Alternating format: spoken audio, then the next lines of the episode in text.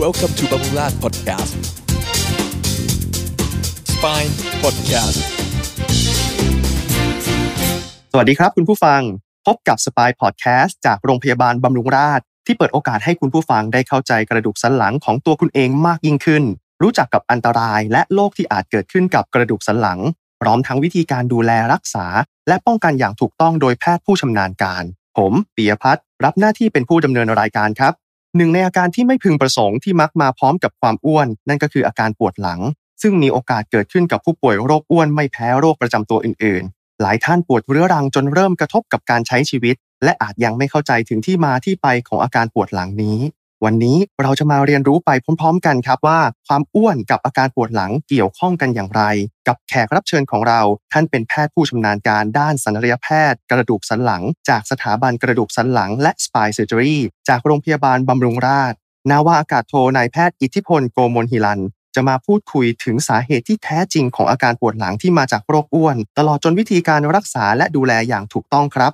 สวัสดีครับคุณหมอ สวัสดีครับ คุณปิยพัฒน์ครับ เดี๋ยวเรามาเริ่มกันคำถามแรกเลยนะครับคุณหมอ โรคอ้วนคืออะไรครับ โรคอ้วนคือภาวะที่ร่างกายเรามีการสะสมพลังงานในรูปแบบของไขมันมากเกินไปนะครับก่อให้เกิดน้ำหนักตัวที่มากเกินเกณฑ์มาตรฐาน ไขมันที่สะสมก่อให้เกิดภาวะหรือว่าโรคในระบบต่างๆเนี่ยตามมานะครับไม่ว่าจะเป็นเรื่องของโรคเบาหวาน โรคความดันโลหิตสูง โรคหัวใจ รวมทั้งระบบภาวะโรคกระดูกในโรคส่วนต่างๆ ของร่างกายเสื่อมต่างๆ ตามมาด้วยนะครับ เราพบว่ามะเร็งเนี่ยอาจจะมีความเกี่ยวข้องกับโรคอ้วนได้เช่นเดียวกันนะครับรวมถึงโรคทางด้านสภาพจิตใจด้วยกันนะครับ เราพบว่าอัตราการเสียชีวิตในผู้ป่วยที่มีภาวะโรคอ้วนนั้นเนี่ยถือว่าอยู่ในระดับต้นๆของโลกเลยก็ว่าได้ครับครับผมทีนี้ก็เข้าใจความหมายแล้วนะครับ ว่าโรคอ้วนคืออะไร แล้วแบบไหนล่ะครับ ที่ถึงเรียกว่าเป็นโรคอ้วนนะครับแล้วทำไมคนเราถึงอ้วนได้ครับคุณหมอ เรามักจะใช้การตรวจหาภาวะไขมันในร่างกายนะครับ เป็นตัววัดว่าเรามีภาวะโรคอ้วนหรือไม่นะครับ ในปัจจุบันเนี่ยมีหลายวิธีนะครับที่มีการตรวจหาระดับไขมันในในเลือดในร่างกายของเรานะครับ อาทิการตรวจสแกนคอมพิวเตอร์นะครับเพื่อหาปริมาณไขมันในร่างกาย ซึ่งวิธีนี้เป็นวิธีที่ค่อนข้างจะมาตรฐานนะครับ แต่ในปัจจุบันเนี่ยพบว่าในทางปฏิบัติอาจจะเป็นได้ได้ยากเพราะว่าเราต้องใช้เครื่องมือพิเศษนะครับ เราก็เลยมีการคิดค้นวิธีการอื่น ๆออกมา เพื่อใช้ให้ได้ง่ายขึ้นในทางปฏิบัตินะครับ เช่น การวัดหาปริมาณไขมันในร่างกาย อย่างยกตัวอย่าง เช่น การวัดเส้นรอบวง หน้าท้อง การวัดเส้นรอบวงของรอบเอว การวัดด้วยเครื่อง MRI นะครับ หรือว่าการตรวจดัชนีมวลกายหรือที่เราเรียกว่า BMI Body Mass Index วิธีการนี้ก็จะเป็นวิธีการที่แม้ว่าจะไม่ได้มีความถูกต้องแม่นยำมากนัก แต่ว่าในทางปฏิบัติเนี่ยเป็นที่นิยมกันเนื่องจากว่าในทางปฏิบัติเนี่ยใช้ได้ง่ายนะครับแล้วก็สามารถในใช้อ้างอิงเกณฑ์ในการรักษาด้วยเช่นเดียวกันครับครับผมเมื่อกี้ก็เป็นในเรื่องของเกณฑ์การชี้วัดต่างๆนะครับคุณหมอแล้วเมื่อกี้คุณหมอก็พูดถึงในเรื่องของ BMI นะครับทีนี้อยากจะให้คุณหมอครับช่วยสอนพวกเรานะครับหรือคุณผู้ฟังเนี่ยคำนวณ BMI แบบง่ายๆอะครับสำหรับดัชนีมวลกายหรือว่า BMI Body Mass Index เนี่ยนะครับเราวัดง่ายๆเลยนะครับ เราใช้น้ำหนักตัวนะครับ ตั้งหน่วยเป็นกิโลกรัมนะครับ หารด้วยความสูง หน่วยเป็นเมตรนะครับ ยกกำลังสองนะยกตัวอย่างเช่น ถ้าเราสูง 170เซนติเมตรนะครับหนัก 60 กิโลกรัมเนี่ยคำนวณออกมาแล้วเอา 60 กิโลกรัมตั้งหารด้วย 1.7 เมตรนะครับ ยกกำลังสองก็จะได้ออกมาประมาณ 20 กิโลกรัมต่อตารางเมตรนะครับ หากเราพบว่า BMI เราเนี่ยเกิน 25 นะครับ เราจะพบว่าน้ำหนักเราเนี่ยเราเริ่มเกินแล้วนะครับ แต่ถ้า BMI เราเกิน 30 เราก็จะเรียกว่าเรามีภาวะโรคอ้วนนะครับครับก็เป็นวิธีการคำนวณแบบง่ายๆนะครับอีกเรื่องหนึ่งครับคุณหมออายุเพศหรือกรรมพันธุ์มีผลต่อความอ้วนหรือเปล่าครับ ปัจจุบันเราพบว่ามีปัจจัยหลักนะครับในการเกิดภาวะโรคอ้วนอยู่ 3 ปัจจัยหลัก ๆ เลยนะครับ ปัจจัยแรกก็คือ ภาวะที่เราได้รับพลังงานที่เกินความต้องการ สะสมมาเป็นในรูปของไขมันนะครับ การขาดการออกกำลังกายนะครับ เป็นปัจจัยที่ 2 ปัจจัยที่ 3 เป็นเรื่องของภาวะพันธุกรรมนะครับสำหรับผู้ที่มีอายุมากขึ้นเนี่ย ความเสี่ยงที่จะมีภาวะโรคอ้วนเนี่ยก็จะตามไปด้วยเนื่องจากว่าคนสูงอายุเนี่ยอัตราการใช้พลังงานในแต่ละวันก็จะค่อนข้างน้อยนะครับเมื่อเทียบกับภาวะวัยหนุ่มสาวสำหรับเพศเองนะครับ โดยเฉพาะเพศหญิงก็สามารถจะอธิบายได้ว่าฮอร์โมนเพศเอสโตรเจน ในผู้หญิงเนี่ยมีแนวโน้มที่จะสะสมพลังงานในรูปแบบไขมันมากกว่าผู้ชาย ฉะนั้นโอกาสในผู้หญิงเนี่ยจะเกิดมีภาวะโรคอ้วน ก็จึงมีมากกว่าผู้ชายเช่นเดียวกันครับครับ เรียกได้ว่าทั้งอายุเพศและก็กรรมพันธุ์ก็มีผลต่อความอ้วนเช่นกันนะครับครับพูดถึงในเรื่องของกิจกรรมบ้างครับ คุณหมอไลฟ์สไตล์แบบไหนที่จะทำให้เสี่ยงในการเป็นโรคอ้วนได้ครับไลฟ์สไตล์ที่มีการเคลื่อนไหวน้อยนะครับ มีการใช้พลังงานในแต่ละวันน้อยนะครับ ก็จะมีความเสี่ยงทำให้เกิดโรคอ้วน ยกตัวอย่างเช่น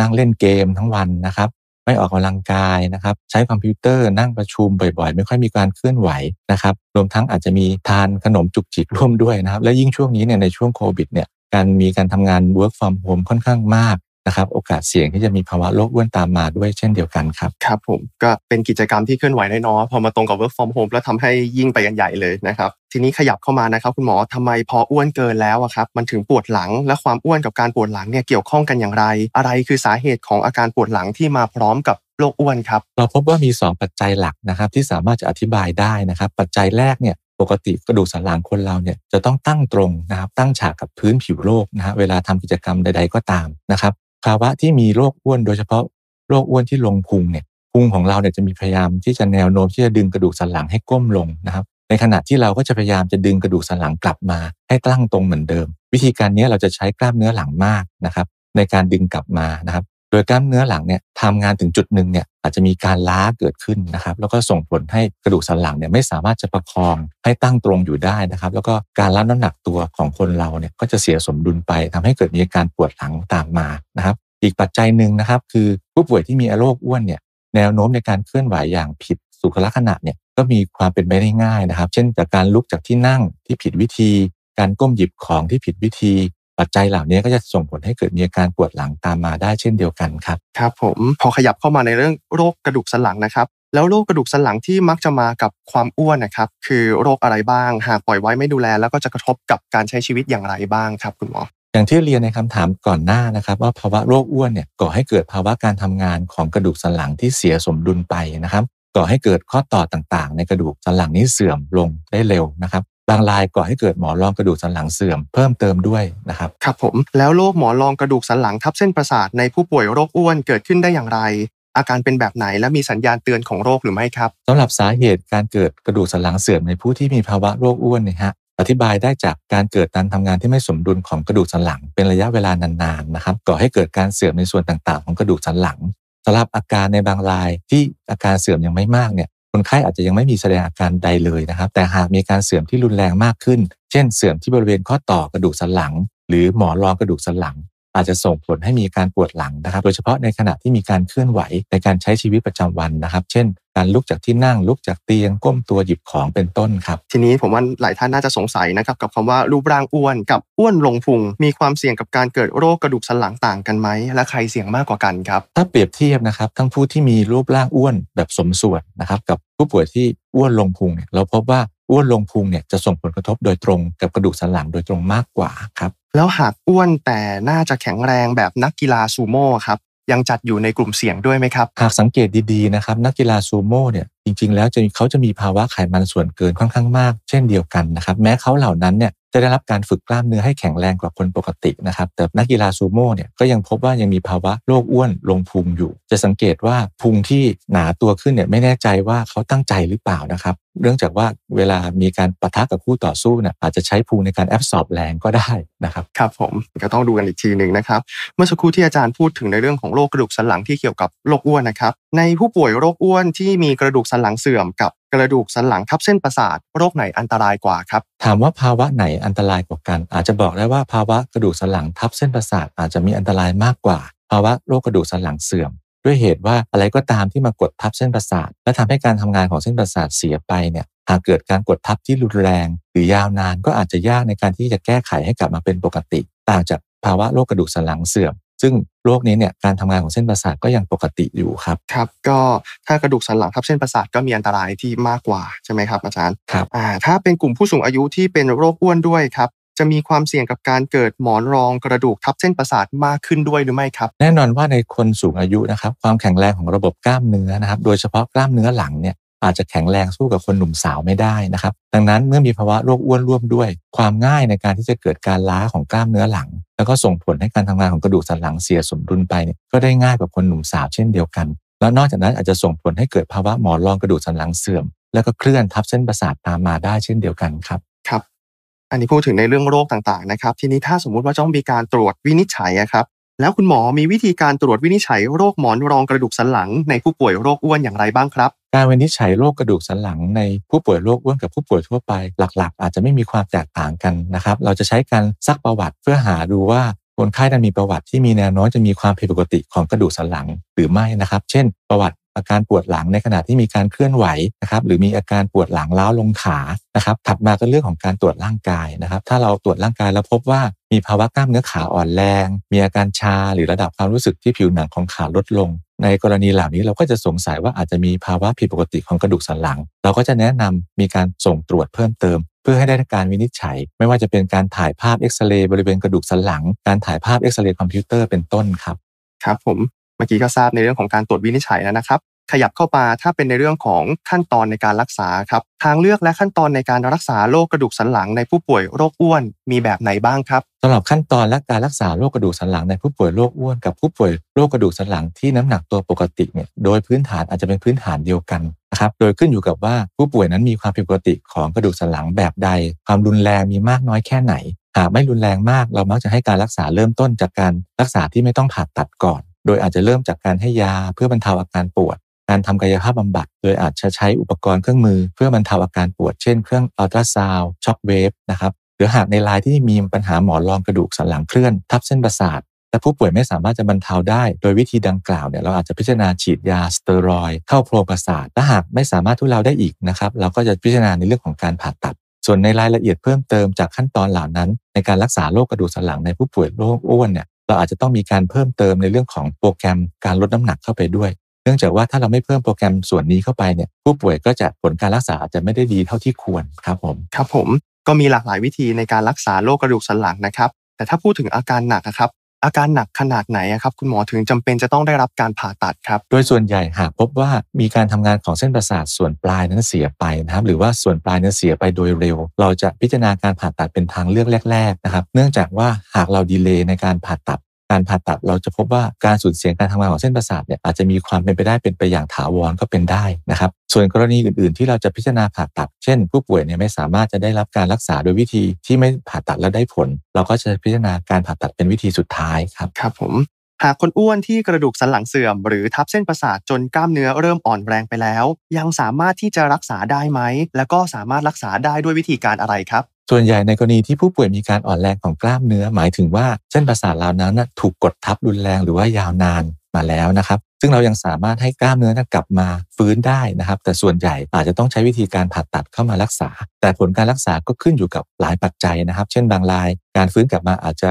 ร้อยเปอร์เซ็นต์บางรายอาจจะไม่ร้อยเปอร์เซ็นต์ยกตัวอย่างเช่น ปัจจัยในเรื่องของระยะเวลาในการกดทับของเส้นประสาทเป็นต้นครับครับผม พูดถึงการผ่าตัดครับ การผ่าตัดมีกี่วิธีครับคุณหมอ ทางการแพทย์เราแบ่งนะฮะการผ่าตัดหลักๆ เป็นอยู่ 2 แบบนะวิธีทีหนึ่1 คือวิธีการผ่าตัดแบบไม่เชื่อมข้อ วิธีการนี้เนี่ยเราจะไม่มีการใส่วัสดุพิเศษเข้าไปเพิ่มเติมเข้าไปในกระดูกสันหลัง เพื่อที่ทำให้กระดูกสันหลังนั้นเชื่อมติดกันนะครับเราจะทำเพียงแค่การผ่าตัดเพื่อลดการกดทับเส้นประสาทเท่านั้นนะครับ วิธีที่ 2 ก็คือเราเรียกว่าวิธีการผ่าตัดแบบเชื่อมข้อกระดูกสันหลัง วิธีการนี้นอกเหนือจากที่เราจะทำการผ่าตัดเพื่อลดการกดทับเส้นประสาทแล้วเรายังต้องใส่วัสดุพิเศษเข้าไปในภายในกระดูกสันหลัง เพื่อเชื่อมให้กระดูกสันหลังติดกันนะครับเราจะใช้กรณีนี้ในกรณีที่มีผู้ป่วยที่มีภาวะกระดูกสันหลังเคลื่อนคดซึ่งต้องได้รับการแก้ไขโดยการเชื่อมข้อ ร่วมด้วยครับครับ การผ่าตัดกระดูกสันหลังด้วยกล้องเอนโดสโคปคืออะไรครับ และใช้กับผู้ป่วยโรคอ้วนที่จำเป็นต้องผ่าตัดกระดูกสันหลังได้หรือไม่ การผ่าตัดชนิดนี้จัดยังอยู่ในหมวดแรกนะครับ คือการผ่าตัดโดยที่ไม่มีการเชื่อมข้อกระดูกสันหลัง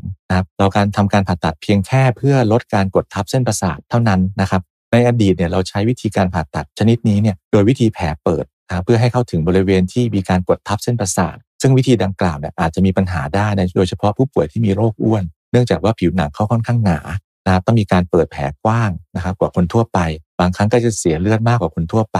นะครับทำให้ระยะเวลาพักฟื้นก็จะนานขึ้นตามไปด้วยทำให้มีผลข้างเคียงตามมาได้ภายหลังนะครับครับเรียกได้ว่าการผ่าตัดวิธีนี้ก็มีทั้งข้อดีข้อเสียสำหรับคนอ้วนนะครับ แล้วมีข้อจำกัดในกลุ่มผู้ป่วยโรคอ้วนไหมครับ ใครที่อาจจะไม่สามารถเข้ารับการรักษาผ่าตัดแบบวิธีนี้ได้ จะถือได้ว่ามีแต่ข้อดีในแง่เทคนิค นะครับ เนื่องจากว่าการผ่าตัดชนิดนี้เนี่ยให้แผลค่อนข้างน้อย เราจะทำการเปิดแผลที่บริเวณด้านหลังนะครับของคนไข้เนี่ยประมาณไม่เกิน1เซนติเมตรนะครับศัลยแพทย์ก็จะทำการผ่าตัดผ่านท่อขนาดเล็ก ร่วมกับมีกล้องให้เห็นอวัยวะภายในได้ชัดเจนทำให้การผ่าตัดเนี่ยใช้เวลาไม่นาน เสียเลือดน้อยระยะพาราพักฟื้นสั้นครับผมครับถ้าพูดถึงจะต้องเตรียมตัวครับอาจารย์ ก่อนผ่าต้องเตรียมตัวอย่างไร และหลังการผ่าตัดต้องใช้เวลาพักฟื้นนานไหมครับ แน่นอนว่าก่อนผ่าตัดเนี่ยเราจะมีทีมนะครับในการประเมินตรวจสุขภาพแบบองค์รวมนะครับ ก่อนการผ่าตัด ซึ่งจะใช้กับผู้ป่วยทั่วไปร่วมด้วย ไม่ว่าจะเป็นการตรวจเอ็กซเรย์ปอด การตรวจการทำงานหัวใจ การตรวจเลือดเพื่อดูระดับน้ำตาล การตรวจเลือดเพื่อดู